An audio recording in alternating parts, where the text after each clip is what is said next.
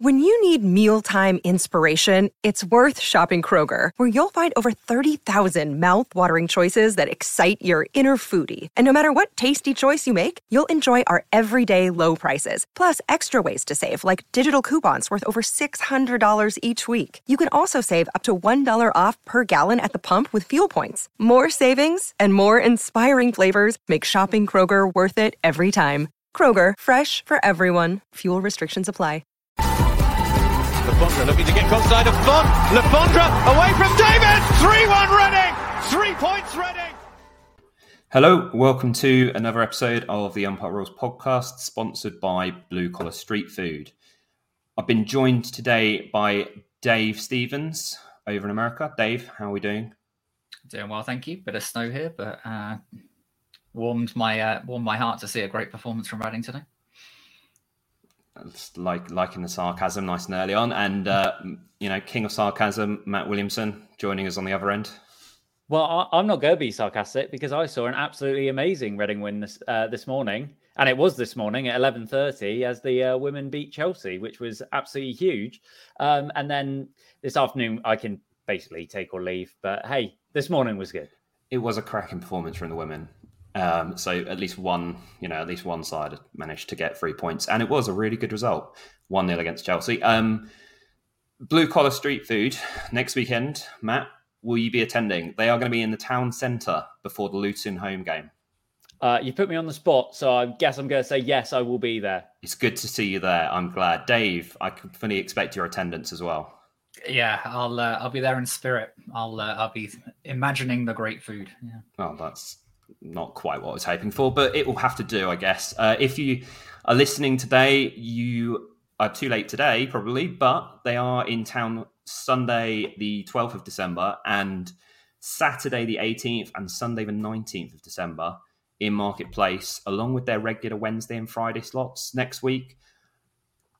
If you're going to be Christmas shopping next Sunday, get some blue collar street food for lunch get some blue collar before you go to the Luton game next weekend. Um, it's cracking food. If you haven't tried it, then you should. Before we move on to the game today, I just want to send our thoughts out to Paul.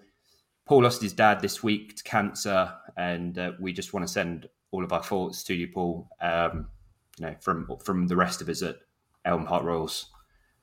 May Paul's dad rest in peace. Moving on to the West Brom game today. The lineup, Dave, at two o'clock came out.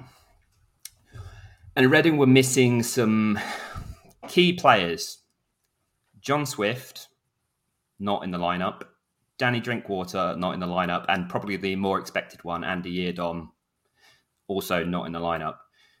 Ashcroft, Moore, and Tetek coming in a little bit surprising because there wasn't really much in the way of uh, advanced warning, I guess, about those.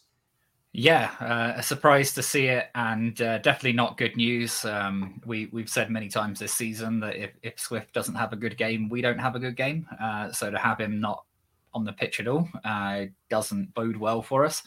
Um, more coming straight back in after a couple of games out uh, won't dwell too much on uh, on on some of his performances, shall we say? But uh, just the mere fact that we we didn't do too badly uh, at centre back last uh, last time out, and and to make that change uh, was a little strange. And then Ashcroft uh, brought in out of position at, at, the age of seventeen. Interesting choice. So yeah, I was a little little concerned before the game when when I saw that come out it reminds me a lot, Matt, of uh, Stoke away earlier in the season with Ashcroft coming in. He almost played right wing back, but with a right back behind him. Yeah, it's a bit of an odd one. Um, yes, I thought the exact same thing that we were kind of playing that hybrid five at the back slash four at the back. Um, it seemed like Ashcroft just kind of followed their wing back wherever he went. So if uh, their wing back dropped into West Brom's half. Ashcroft was very high. If he was bombing on, then we basically did become a flat back five. And he's played there before because um, away at Millwall, he was also part of the back five. And I think at the time I said that Paunovic seems to like having that extra cover behind an inexperienced player. Um, so yes, Bristow played as part of the back five. Ashcroft, whenever he's come in, has played as part of the back five. Interestingly, Tetek normally plays the back four when he plays at right back, but uh, maybe he's trusted a bit more.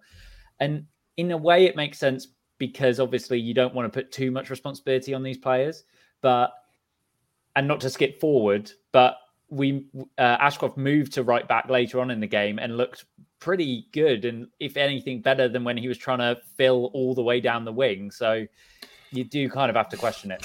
Yeah, there's a there's an argument to be made here. I think about do you play an experienced player out of position and then play an inexperienced player out of position, or do you just play one inexperienced player out of position and hope for the best? Uh, from my standpoint, I don't really understand why you'd want to play more players out of position just just to have that extra experience within the side. It doesn't it doesn't really sit that well with me. It feels like you're just moving pieces around to try and uh, solve a problem you don't actually have. If that makes sense, you you have a right back on the field, but you're not going to play him at right back. Doesn't just doesn't make sense to me.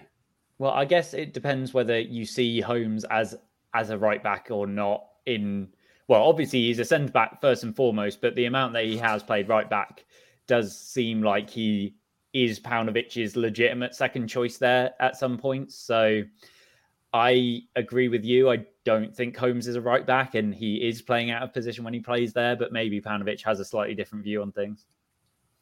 Yeah, Holmes has played right back before. Obviously, um, we'll we'll come on to Holmes's performance at right back today a little bit later on. The the setup we've kind of discussed it was it was five at the back, but four at the back. It was Carroll up top on his own. Before the game, Dave, uh, to be honest, I thought we'd play with Halilovic or Dele-Bashiru very, very close to Carroll, and we'd almost play two up front, especially given West Brom's uh, problems with COVID this week. They've, I think they only they only named two defenders, and their bench was all under twenty year olds. Um, so it's it was perhaps a, a little surprising that we set up quite that defensively. Yeah, I think if before the game you know that they've been hit by COVID, um, I saw a message from a, a, West Brom fan that said that they've got one senior centre back on the pitch, um, again, or one senior defender on the pitch, sorry, against Andy Carroll. Today's going to be tough. And I thought, oh, that gave, that gave me a bit of hope beforehand, before I saw our lineup. And uh, and then you looked at it, and and he was just isolated. Like every time uh, we we'd get the ball, we'd try to pump it forward to him and he had three defenders around him. Don't care whether they've played one game or, or 20 games, there's three of them. Uh, and he's expected to hold the ball up, bring it down, and then what? Pass it to himself in the box? It doesn't now, make sense.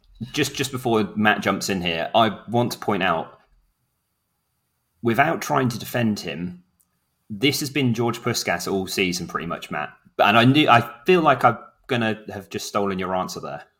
Yeah, I mean, I, I, pretty much exactly that. I was going to say that if, if even Andy Carroll can't play in the system that you've set up, maybe the system is wrong. And um, I'm I'm completely with Dave. Like Carroll was far too isolated. The the thing that Carroll does give you is obviously a target, and yes, he might be able to bring the ball down um, sometimes, or he might be able to win flick-ons. But both of those things really require you to get other bodies around him, and he, Halilovic isn't great at that. Tom, uh, Tom is pretty good at that when he actually is near. But as as Dave said, there was just nobody close to him.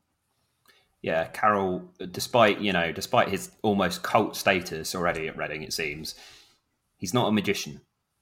Like I just don't. You can't just like, expect to be able to pump the ball up to him fifty yards with nobody within twenty yards of him, and then just expect him to score. It's not realistic. Yeah, a couple of times you saw him chest the ball down beautifully, bring it to his feet, and then he instantly got tackled by three players.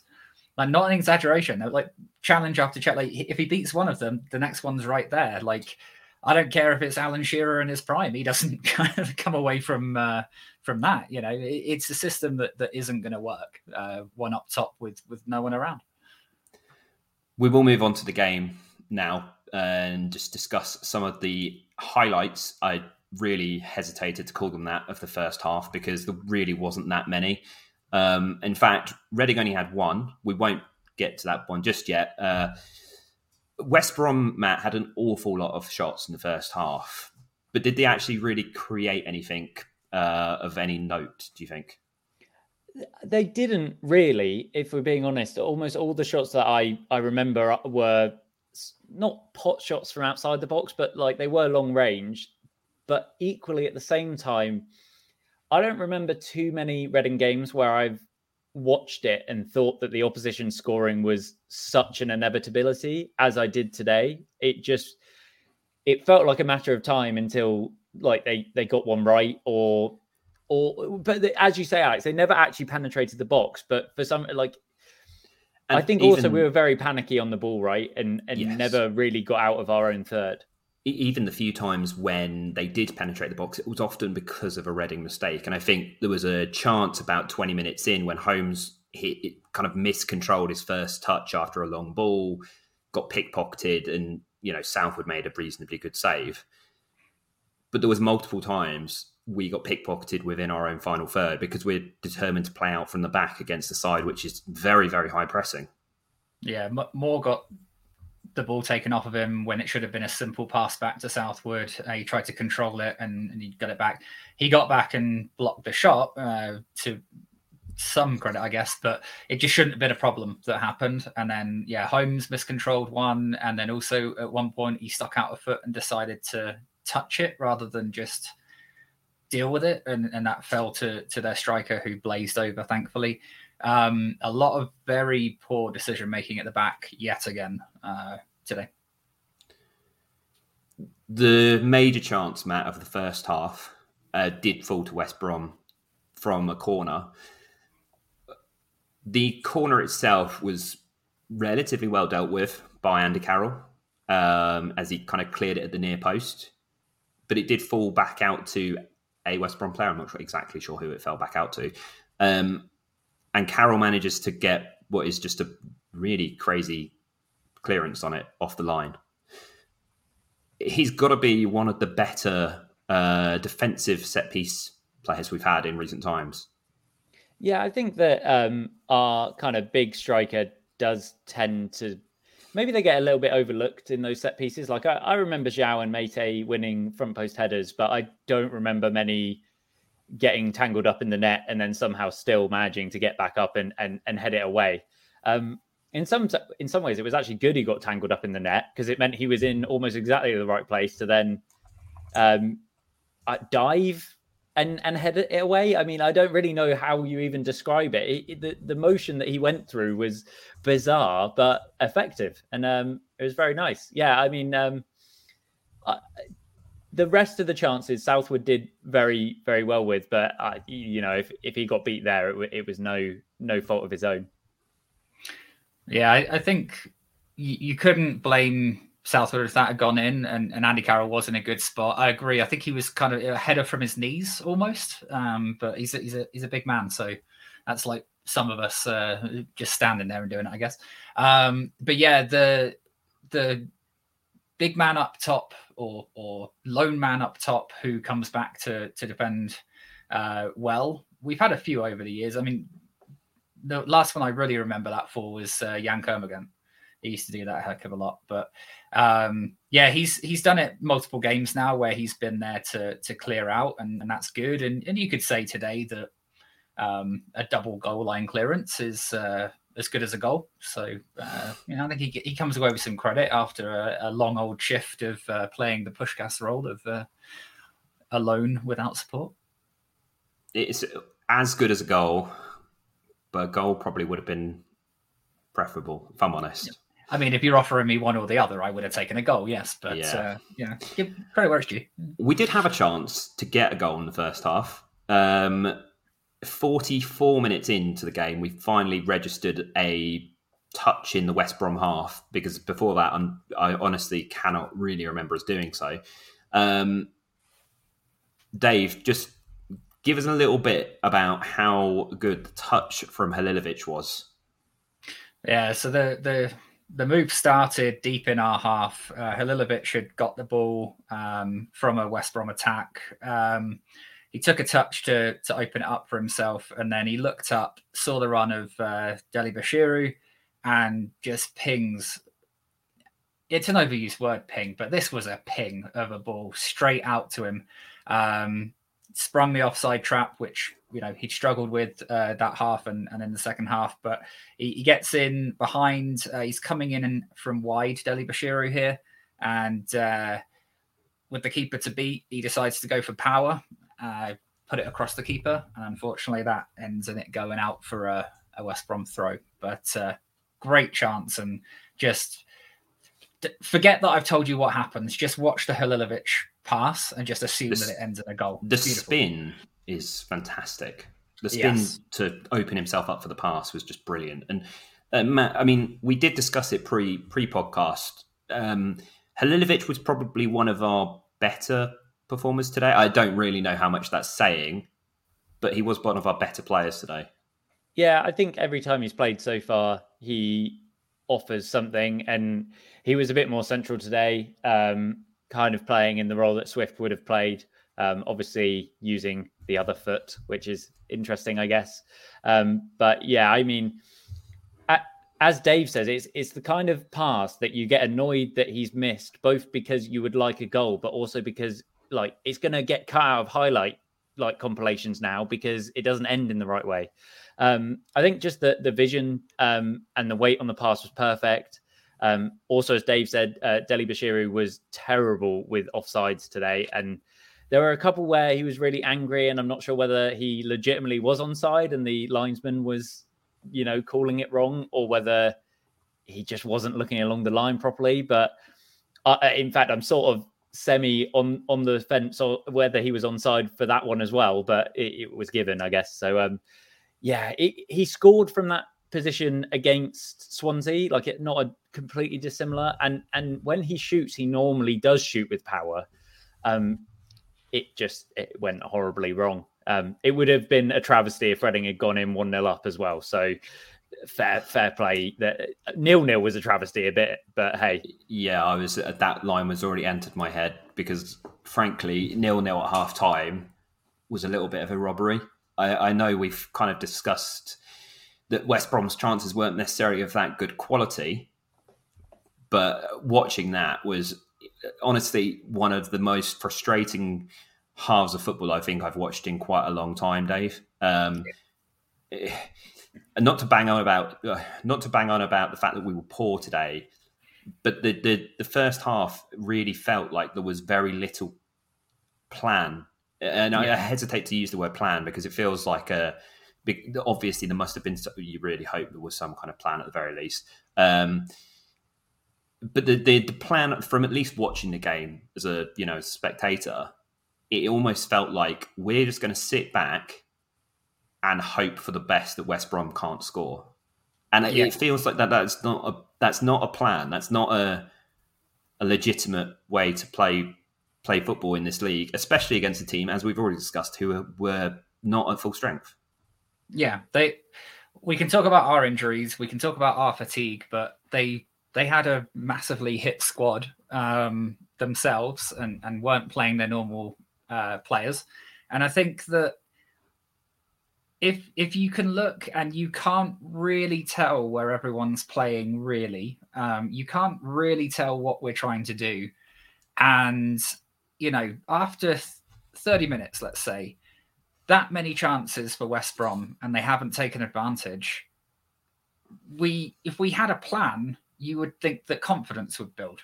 Like it, it would grow. It's like okay it's working. We're we're soaking up pressure and then we're going to something. But w- there was no something. Like we we didn't really hit them on the break. We didn't really just keep it really tight at the back. That was all over the place. People were out of position. Um i think that that was the biggest concern today. Like i've been uh, i've been guilty of attacking the players for not having any fight earlier this season or, or, or last season as well, where it seemed like they gave up. That wasn't the case today. Everyone was given like a lot of effort and, and playing well and trying things, but there just didn't seem to be a plan of how it was all going to come together. And and that's that's worrying to me. I think especially the position we find ourselves in right now. And Matt, this leads us on nicely to Paunovic. And obviously the game plan comes from him and his coaching staff and, and presumably the players at least have a little bit of input into it. But I would say the calls for him to not be in charge are probably growing. They're not necessarily, I wouldn't say it's the majority of fans, but there's definitely a growing number of people who are at least questioning what his tactical uh, ability is at this point. Yeah, 100%. Like, it's interesting because um, I think if Dele Bashiru does take that chance just before half time um, and Reading go in 1 0 up, and the stats say Reading have had one shot and and West Brom have had 11, or I think more than that, I think. Um, you look at it in a very similar way to the Cardiff match or the Swansea match or the Fulham match. But all of these matches, they, when I come on and I say it's not sustainable, this is kind of what I mean. And and to be fair, we were even worse today than in those matches. Um, I agree with Dave. I don't think that there was, I, yeah, I don't think that that was there not a plan or did we not execute it? I, I think in some ways it's not relevant, like the difference between those two, because we were just so poor. Um, I guess if you want to make excuses, and I think the, the injuries is a valid excuse as well. I know some people are like, well, he's had time, but So, it- uh, when when Drinkwater's out injured, when Swift is out injured, when Yiadom's out injured, so Yiadom is a Yiadom and Drinkwater are integral to getting the ball out of our own third, and Swift is obviously the main chance creator, and it sort of depends. And this is something I don't think we'll ever really know. What point in the week did we know that those players were injured? Because if we only found out yesterday, then obviously it kind of makes sense why there was almost no plan, right? Because this is a completely thrown together team. If we knew straight after the game on Saturday, this is a much worse performance because they should have at least had, you know, seven days to have an idea of what they wanted to do. So the, the issue is that this is a bit of a trend, right? Like as I said, this this is a not dissimilar performance to other away performances. The the difference is the result, and uh, yeah, I mean, Pan- Paunovic does kind of need to find a different way of playing if if this is not going to work. Yeah, I, I I do think you're right. There's there's definitely something to if it was a case of we had them at the start of the week and they all the, you know Swift and Drinkwater at least were injured on Friday and, and it, it's yes it's difficult to suddenly come up with a completely new game plan. However, I think that the at the end of the day, the a lot of the well, most of them, not all of them, are professional footballers. Um, Ashcroft, I think, being an aside, I'm not sure if he's even signed a pro contract yet. Um, But is that not like is that not the point? Like that, is- we're down to this level. Like Ashcroft's playing, Tetek's barely played professional football. Even someone like Dele Bashiru, he's he uh you know has only really just come out of academy football, had a year out injured. South was just out of the academy. Like this is not a good team. I think people kind of need to temper expectations a little bit, to be perfectly Yes. honest. I, I think that that is definitely part of it as well. I think expectations, uh, because I, I'm still seeing people. Uh, I guess not. They're not. It's not surprise necessarily that we're sitting outside the relegation zone, um, but there's definitely. A, I think there's definitely a feeling out there that we should be doing better, at least, um, and not necessarily taking into account the fact that, as Matt says, our team really isn't very good outside of yes, a number of good players who aren't playing at the minute. There's there's a number of players in that side who realistically wouldn't get into many other championship starting 11s. There are, but I think I think the counterpoint for the manager is if we'd have just if we'd have gone out there and West Brom had just like turned it on and thrashed us, I don't think we would be like, oh, the manager screwed up. I think what happened today is that could have been a frustrating nil-nil for West Brom today if we'd have just been a little bit more organised at the back. And yes, we've got um, people out of position, but that was a choice to be out of position. Uh, to you started this podcast with with this point, and I think maybe you put someone in at right back that is a right back. Maybe they're inexperienced, but we keep our centre back pairing that played in the last game. Do we have a little bit more organisation uh, and go from there? Uh, injuries in general, yes, maybe it happened just recently, but you you don't come up with a new plan the day that your plan A goes wrong. Just like you don't come up with a plan B in a game when plan A isn't working. you, there doesn't seem to be a lot of foresight in this um, management team, where where it seems to be very reactionary. And yes, I know you can't sign players uh, very much uh, apart from like scraps here and there, and we've got some good ones in the circumstances. And yes, you have to use a lot of academy players. So what can he do there? But you know, I I would like to see. Okay, bad news. These two are out. These three are out. So we fall back to this plan, and it's going to be tough. But everyone dig in, and I don't know that we necessarily have that. Yeah, I mean, I don't disagree with that. Obviously, like the issue with saying just play a right back at right back is then you have to find someone else to play in the position that they vacate, and we also have no one to play there. So, like if say we played back four and we played with a right winger who plays right wing today because there is also nobody. So I, this is the issue that Paunovic is obviously dealing with. And then, as you say, like yes, you don't throw a um, a plan away like on the day of, but I think that this is ingrained into Paunovic Paunovic's management is that again today we were set up to counter West Brom. This isn't the Reading that you would necessarily expect to see well, you expect to see them because you know that that's what's going to happen. It's not like he has a different formation and tactical outlook almost every game based on who we're playing. And I think that that leads to kind of what we're discussing here when you don't have your first choice because putting new players into that can be difficult. So, like, yeah, if we want a manager who is like a Coppell or a McDermott, who you know they're going to play 4 4 2 or 4 3 3, and that's going to be the same every week. Paunovic is not that manager. So, yeah, if, if that's how people want to play, then we probably should change. But realistically, it, even that is going to be difficult with the injuries that we've got. Yeah, I think that's fair. And I think that, you know, this is how he plays. So what can he do today? And, and your point is valid, but you you can't you can't have a combination of I adapt to every team that I'm playing with players that are on their second or third professional game. Uh, you you have to you have to say right, I'm doing that because I've got the players to do it, or you've got to be like pragmatic and say, yeah, this isn't going to work. Uh, we're we're just going to set up this way and hope to God that we can we can keep it solid it feels like we've probably uh, got more of this to come in the coming weeks of Paunovic in, Paunovic out. Honestly, I don't really know which side I fall on. I think I sit on the fence. No, yeah. I completely agree. Like I, uh, debating this is not because I'm Paunovic in. I'm just. Yeah. I think that you sometimes have to be realistic with what you've got, and I think some people aren't being. Yeah the debate continues. I think it's uh, to be to be to be decided. Still, um, we'll, we'll see we'll see what happens over the next few weeks with that one. Before I think anybody makes too many, you know, drastic kind of calls one way or the other. Um, but I feel like the pressure is certainly starting to grow. Uh, we'll get on to the second half now. Twenty seven minutes into the podcast. Thankfully, uh, Reading didn't really have much to talk about in the second half either, so I don't think it will take too long for us to discuss. Dave, um, the goal.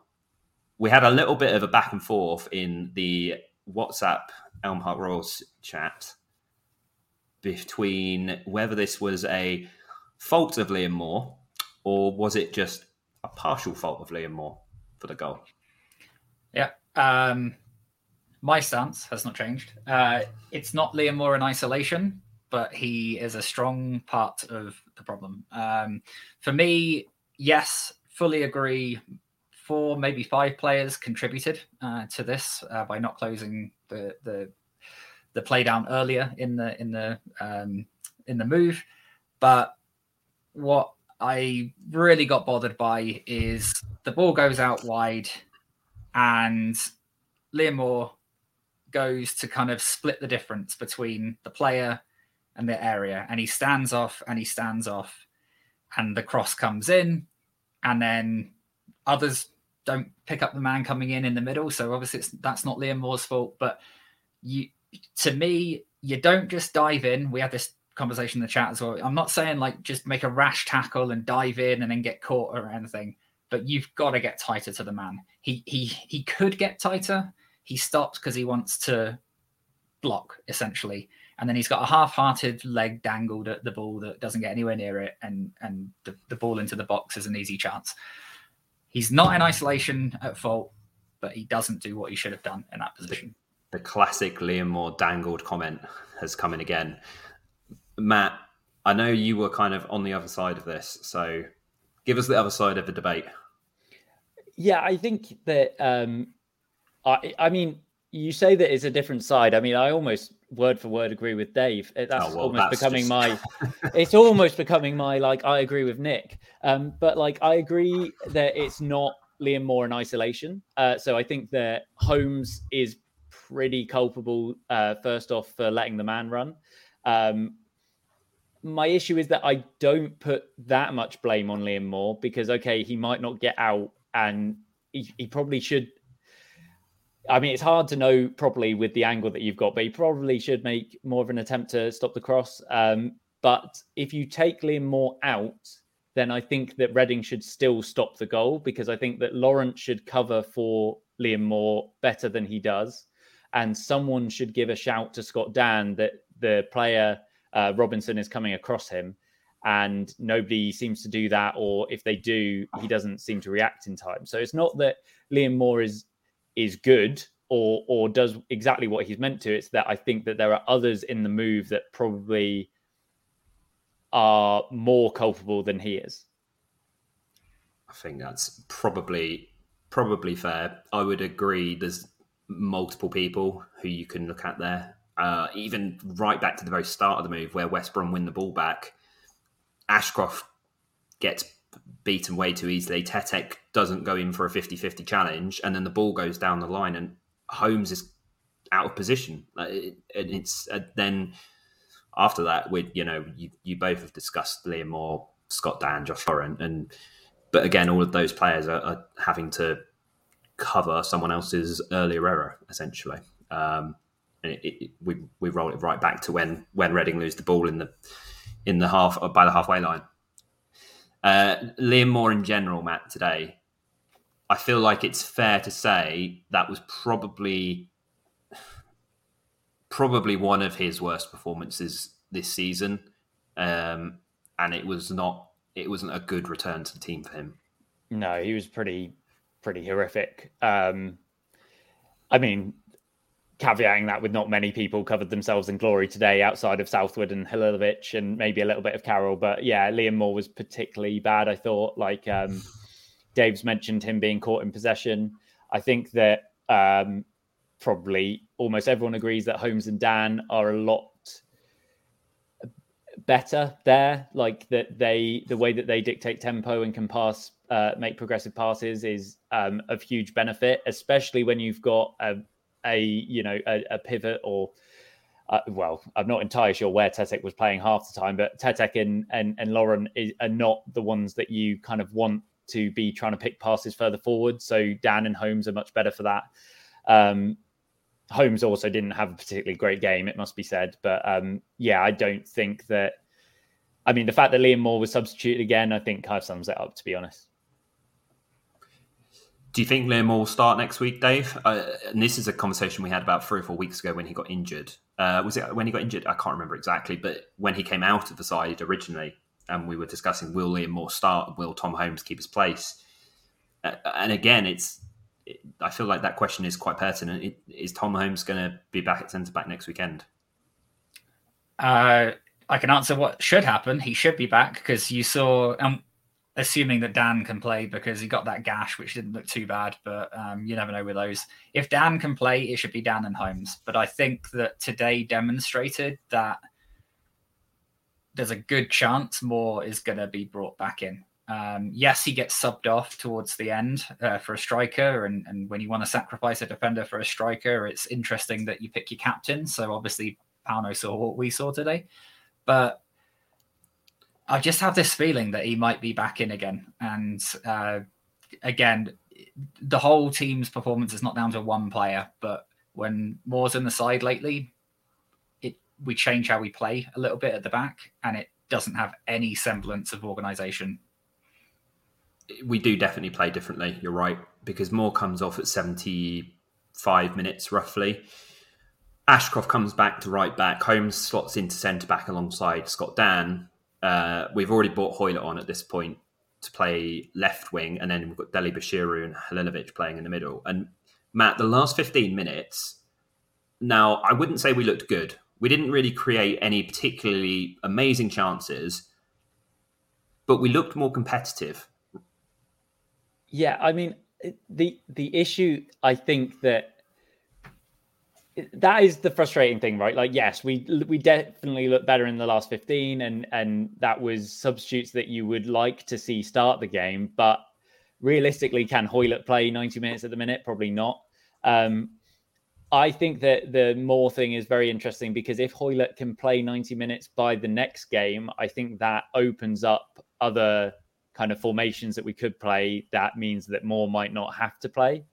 Um, but whether that happens or not is is is not well. Who knows? We'll probably have ten more injuries by the next uh, by by Luton.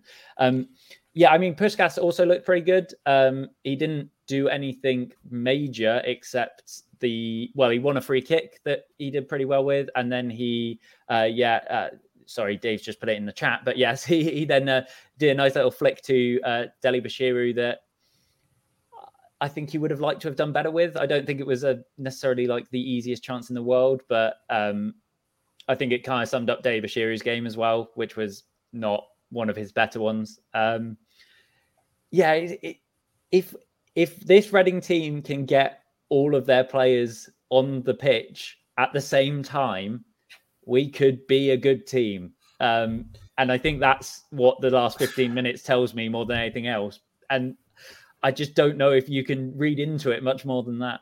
I'm going to mark my calendar for about April when that happens. I think, um, given given the amount of injuries we've had this season, because it, it feels like we're not going to get to a point where we have our best eleven available, and no one really knows what our best eleven is anyway. Well, well, Carroll won't be here by January, so exactly. if Carroll if Carroll's gone in January, that that is going to be interesting.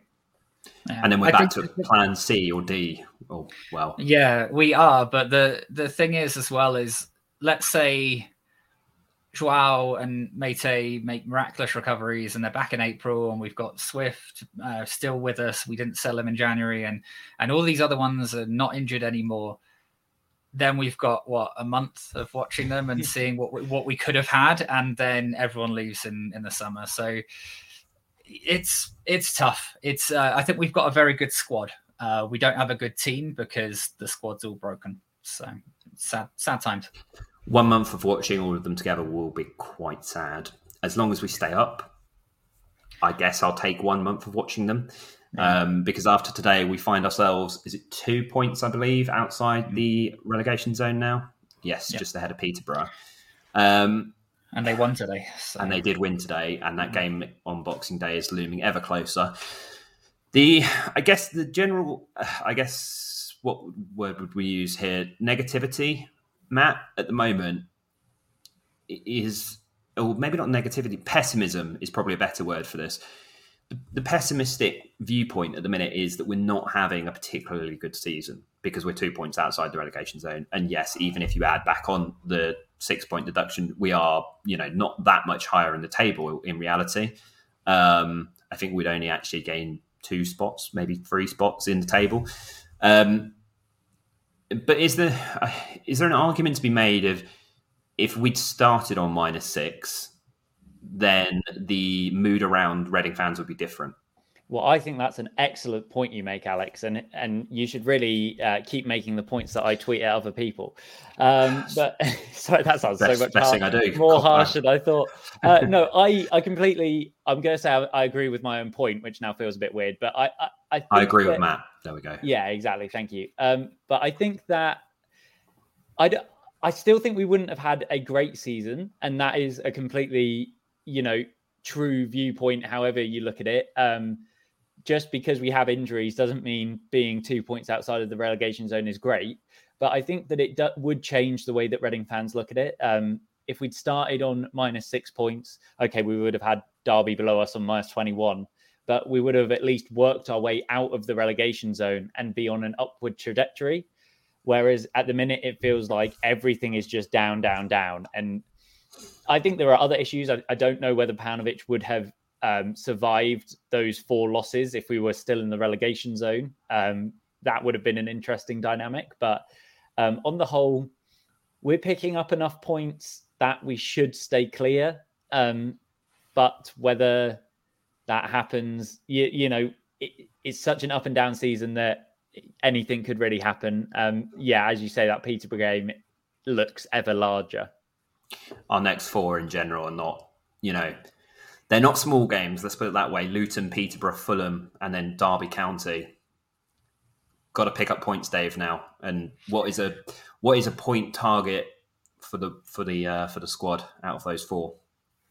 out of those four, you've got to get six um, minimum and preferably more. Um, I think the problem I have with it is uh, Luton drew with Fulham today. Luton are a good side. I don't know if uh, anyone's guilty of uh, what we hate others doing to us, but you think, oh, well, you know, Luton, never mind. They're doing pretty well this season and they're a very good side. So uh, can confirm that me, me, and, me and Matt both had them in our top six in the preseason predictions that we did. So yeah, well, nothing, last, none of that. Here. Last two years, I've been trying to tell everyone that Luton are really good, and then we go there and we win by like five goals. So Luton are good, and finally they're proving that.